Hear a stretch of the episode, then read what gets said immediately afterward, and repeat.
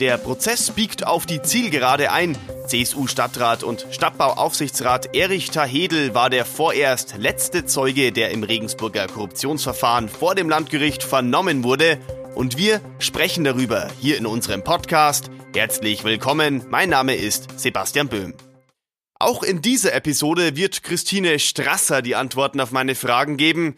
Ich freue mich und sage Hallo, Christine. Hallo. Christine, die Staatsanwaltschaft wollte Zweifel an Wohlbergs Glaubwürdigkeit säen. Klär uns doch bitte auf, wie sollte das genau ablaufen? Ja, da muss ich kurz ausholen. Also Hintergrund ist folgender. Es gab zwei im Grunde genau entgegengesetzte Angaben, wie die Besetzung der Stelle des technischen Leiters bei der Stadtbau GmbH ablief.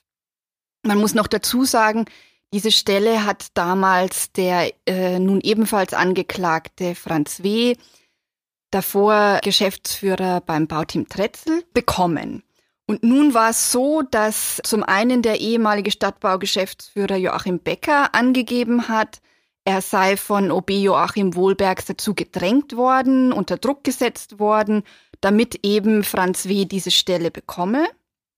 Und auf der anderen Seite hat äh, Joachim Wohlbergs dem wirklich vehement widersprochen und bestritten, Druck ausgeübt zu haben. Und zur Konstellation gehört noch dazu, dass außerdem der CSU-Stadtrat und Stadtbauaufsichtsrat Erich Tahedel eben diese Woche geladen war, der die Angaben von Becker aus Sicht der Staatsanwaltschaft bestätigen sollte. Das ist die Grundkonstellation, die wir hatten, die Zeugen, die gehört wurden mit diesem, mit dieser Absicht. Und ist es gelungen, Joachim Wohlbergs Glaubwürdigkeit zu erschüttern?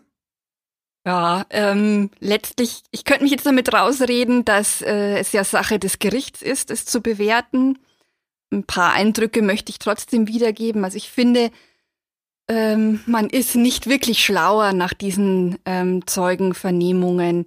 Ich glaube nicht, dass es ernsthaft jetzt in den inhaltlichen Punkten, dass man da irgendwie zu einem Schluss kommen könnte, dass man äh, da sagen könnte, es ist an der Glaubwürdigkeit gerüttelt worden. Aber was man wirklich ähm, beobachten konnte und was für einen, also für mich als Beobachter irgendwie auch sehr bedrückend war, muss ich sagen, ist, wie, also da sind zwei Männer aufeinander getroffen mit äh, Becker und Wohlbergs, die nicht nur auf einer sachlichen Ebene überhaupt nicht miteinander können, sondern wo auch menschlich, ich würde mal sagen, viel Kahlschlag auch im Gerichtssaal betrieben wurde.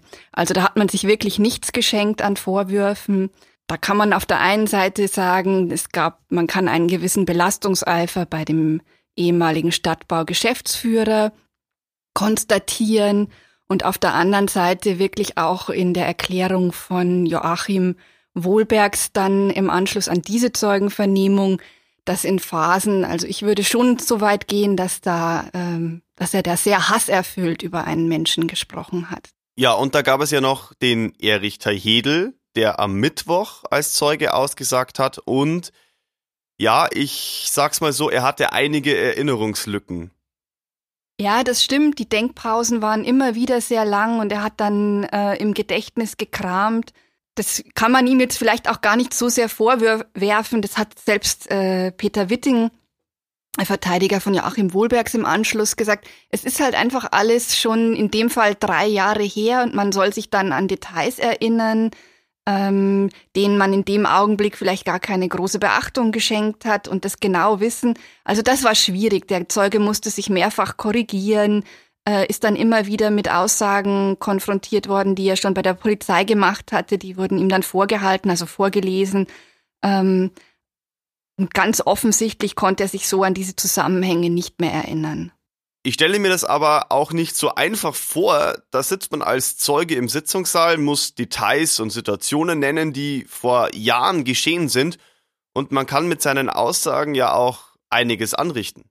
Das stimmt, da sprichst du zwei wichtige Punkte an.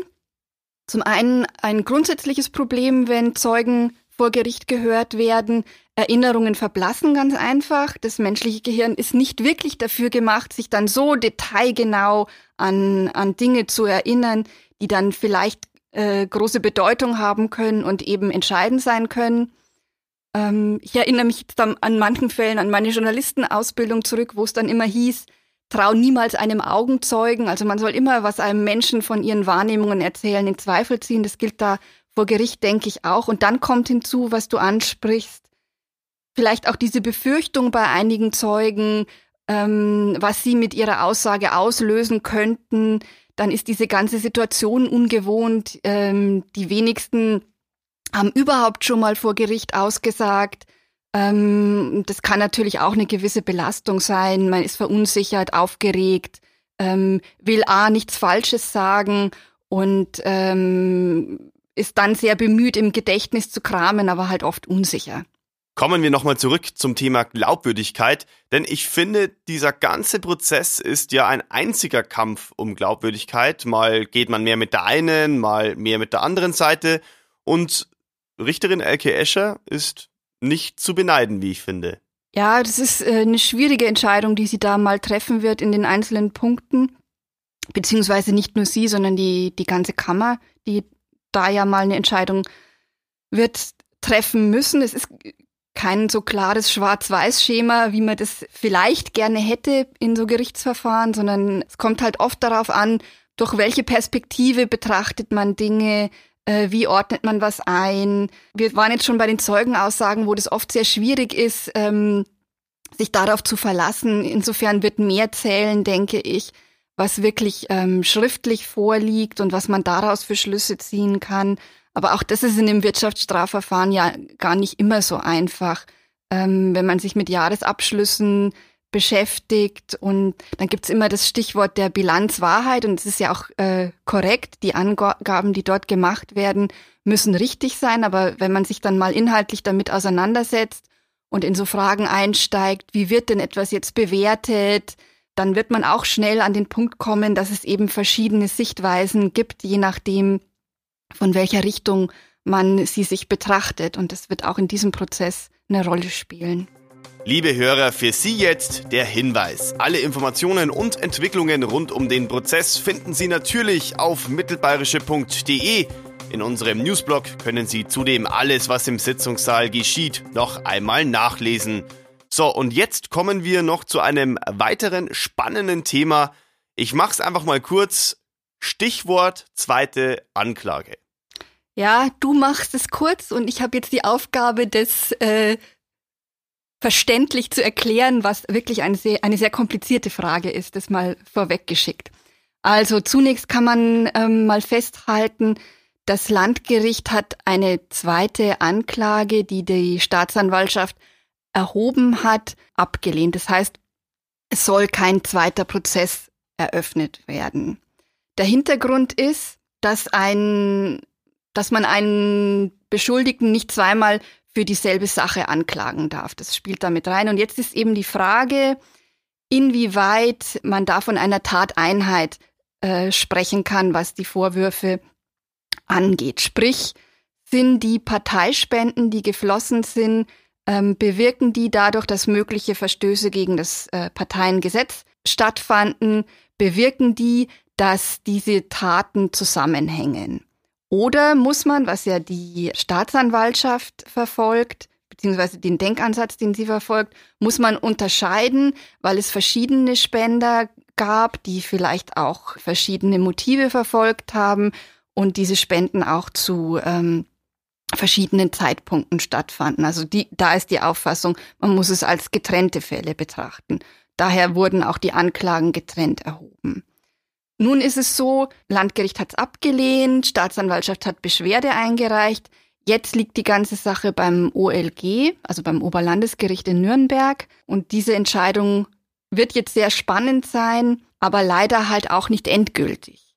Nur ganz kurz, weil du es, glaube ich, vorhin nicht äh, erwähnt hast, ähm, für die Hörer, die jetzt nicht genau im Bilde sind, die Anklage wäre gegen Joachim Wohlbergs gegangen. Ne? Genau, das äh, ist die Anklage, die äh, gegen Joachim Wohlbergs im Zusammenhang mit Spenden aus dem Kreis des Immobilienzentrums Regensburg. Das ist die zweite Anklage, die hier jetzt betroffen ist. Und bei dieser ganzen Sache mit der zweiten Anklage gibt es durchaus auch ein juristisches Problem. Genau, das ist eben, was ich versucht habe vorhin schon zu skizzieren, dass das Landgericht ganz offensichtlich ein Verfahrenshindernis sieht und wir jetzt eben durch die Beschwerde der Staatsanwaltschaft dieses Prozedere in Gang haben, dass das Oberlandesgericht das prüfen wird. Wobei man sagen muss, wir blicken jetzt alle auf die Entscheidung des Oberlandesgerichts, die aber im Endeffekt womöglich gar nicht dann sowas wie, wie Sicherheit bietet. Also nehmen wir an, das OLG entscheidet, zweite Anklage darf erhoben werden und es gibt dann eine zweite Anklage. Denke ich, muss man davon ausgehen, dass auch noch äh, eine Revision eingelegt wird und dann letzten Endes erst der Bundesgerichtshof die endgültige Entscheidung treffen wird, wie diese, dieser Sachverhalt denn zu behandeln ist. Also hat man es hier mit einer, mit einer Tateinheit zu tun oder mit einer Tatmehrheit, so heißt es im Juristischen, also mit verschiedenen Taten, die, die einzeln angeklagt werden können. Jetzt mal jenseits dieses juristischen, dieser juristischen Problematik könnte es ja auch passieren, dass das Oberlandesgericht sagt, nein, es äh, ist eine Tateinheit, es darf kein zweites Mal angeklagt werden. Da ist es auch wieder so, man kann jetzt mit verschiedenen Juristen reden und jeder erklärt es dann anders oder jeder ist, hat eine andere Meinung, wie das ins aktuelle Verfahren noch mit eingebunden werden könnte. Da gibt's wohl Wege. Also dann könnte man diese Tatvorwürfe auch noch im Zuge des derzeit laufenden Hauptverfahrens behandeln. Heißt, es würde einen weiteren Komplex geben. Ja, Davon gehe ich dann aus. Vielleicht sogar mehrere. Das äh, kommt dann ganz drauf an. Was aber auch schwierig wäre, finde ich, auch aus Sicht von Joachim Wohlbergs, ist, wenn diese in diesem Fall verbundenen Tatvorwürfe inhaltlich gar nicht be beleuchtet und aufgearbeitet werden würden, weil das hieße dann einfach, dass das so stehen bleibt. Ich denke, dass das schon auch äh, eine Folgenschwere für ihn hätte. Er hätte nicht die Möglichkeit, sich zu rehabilitieren. Ähm, und man muss ja sehen, man hat bei diesem Fall auf der einen Seite ja schon einen Unternehmer, der einen Strafbefehl wegen Bestechung akzeptiert hat. Und wenn das jetzt so offen dastehen würde auf ewig, denke ich auch, dass das eine gewisse Unzufriedenheit, Unsicherheit, also man, man, man müsste sich auf ewig irgendwie so diesem stillen Vorwurf aussetzen, ja, da könnte ja was gewesen sein. Insofern denke ich, dass es schon gut wäre, da eine Form zu finden, wie die, wie diese äh, Vorwürfe juristisch abgehandelt werden können. Es bleibt also spannend und wir blicken weiter in die Zukunft. Wann und wie geht es weiter im Sitzungssaal 104? Nächste Woche ist ein Verhandlungstag angesetzt, am Donnerstag, der 28. März. Bislang steht auf dem Programm ein Antrag der Verteidiger von Bauträger Tretzel. Der wird wohl auch etwas umfangreicher ausfallen, weil schon angekündigt wurde, ähm, man brauche bis Donnerstag, um diesen Antrag fertigzustellen. Es wäre ja auch im Raum gestanden, schon am Montag weiter zu verhandeln. Ähm, aber man macht es jetzt erst am Donnerstag eben vor dem Hintergrund dieser Ankündigung, dass man es bis dahin wahrscheinlich nicht schaffen wird, den Antrag fertigzustellen. Deswegen rechne ich mit einem wieder mal aus dieser Richtung, muss man ja sagen, sehr umfassenden Antrag. Und ansonsten muss man auch auf alles noch gefasst sein. Es kann weitere Anträge geben, auch von äh, Staatsanwaltschaft oder den anderen Verteidigern. Es können noch weitere Zeugen geladen werden. Oder man geht wirklich schon den Plädoyers entgegen, aber das muss man noch abwarten. Danke dir für deine Einschätzungen, Christine. Unseren Podcast finden Sie natürlich auch auf Spotify und bei iTunes und ich hoffe, wir hören uns wieder hier in unserem Sitzungssaal 104.